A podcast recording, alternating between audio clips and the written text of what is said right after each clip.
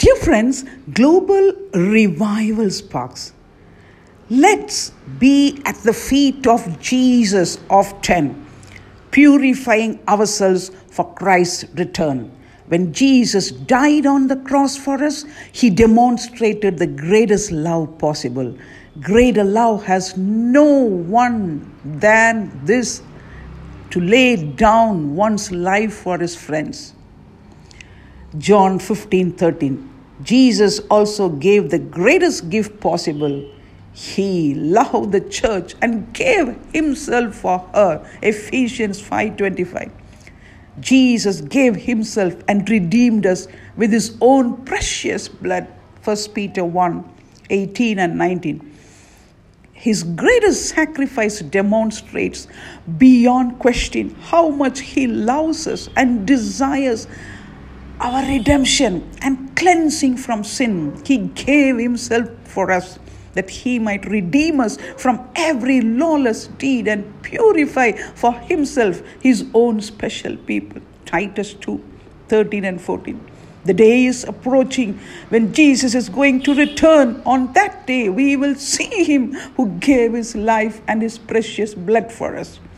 When he is revealed, we shall be like him, for we shall see him as he is. And everyone who has this hope in him purifies himself just as he is pure. 1 John 3:2 and 3. Are we living a holy and pure life now in anticipation of the return of Jesus? Are we continuing to live in sin?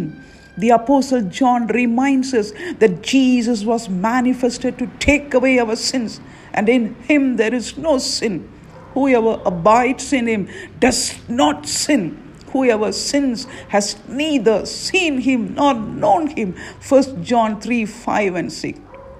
Jesus Christ's sacrifice at the cross, a gift too costly to take lightly. The sacrifice that Jesus made on the cross on our behalf is too costly and too precious to be taken lightly. Consider this warning from the writer of Hebrews. For if we sin willfully after we have received the knowledge of the truth, there no longer remains a sacrifice for sins, but a certain fearful expectation of judgment and fiery indignation which will devour the adversaries. How much worse punishment do you suppose will be thought worthy who has trampled the Son of God underfoot, counted the blood of the covenant by which he was sanctified a common thing, and insulted the Spirit of grace? Hebrews 10:26 to 29. What a serious matter it is for a person to sin willfully after receiving the knowledge of the truth. Instead of treating Christ with such disrespect, we are to honor and cherish him and his precious blood. As we look forward to his return, we are to be diligent to be found by him in peace, without spot and blameless. 2 Peter 3:14. As he who called us is holy, so are we to be holy in all our conduct. 1 Peter 1:15.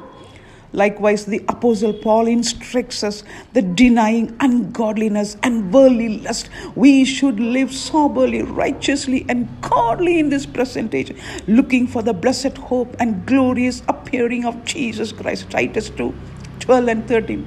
Paul also gives his exhortation.